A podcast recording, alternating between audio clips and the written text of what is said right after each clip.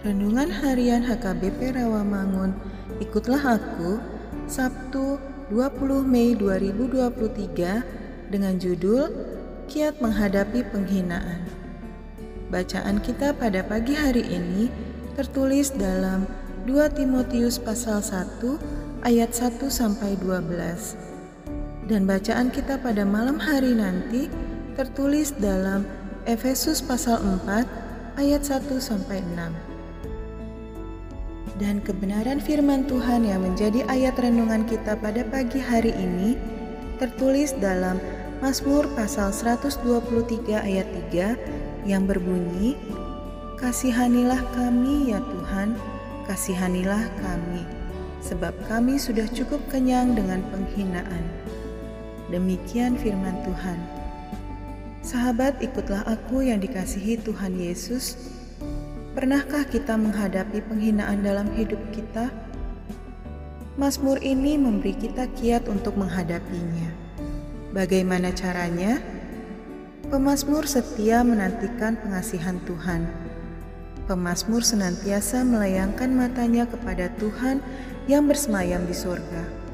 Laksana mata para hamba laki-laki yang memandang tangan tuannya, atau seperti mata hamba perempuan memandang nyonyanya, Demikianlah mata kita memandang Tuhan hingga Ia pun mengasihi kita. Pemasmur mengungkap pengalaman dan sikap imannya tatkala menghadapi berbagai hinaan terhadap dirinya. Bahkan, Pemasmur merasa sudah cukup kenyang dengan penghinaan. Hinaan telah menjadi makanannya sehari-hari. Pastilah hati dan jiwanya serasa sesak bahkan mati atas penghinaan yang bertubi-tubi terhadap dirinya.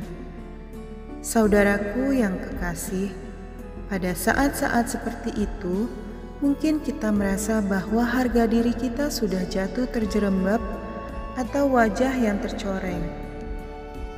Bukan tidak mungkin saat-saat seperti itu kita ingin membalas dendam kepada si penghina itu, mengumpatnya, atau bahkan mendoakannya agar segera diterkam binatang buas atau disambar petir. Namun, pemazmur di sini justru mengarahkan kita untuk melayangkan mata kepada Tuhan. Sikap pemazmur di sini bukanlah dalam rangka menghabisi si pengumpat, tetapi memohon agar Tuhan mengasihani dirinya. Katanya, "Kasihanilah kami ya Tuhan, kasihanilah kami." Dia justru memohon pertolongan Tuhan agar dia kuat, tidak goyah, dan tahan banting menghadapinya. Tentu saja, dia pun akan semakin kuat. Sebaliknya, si penghina akan semakin jatuh dan terjatuh. Amin. Mari kita berdoa. Ya Kristus, berilah aku kekuatan dan komitmen untuk menjauhi segala bentuk penghinaan serta kebesaran hati menghadapi si penghina dan pemfitnah. Amin.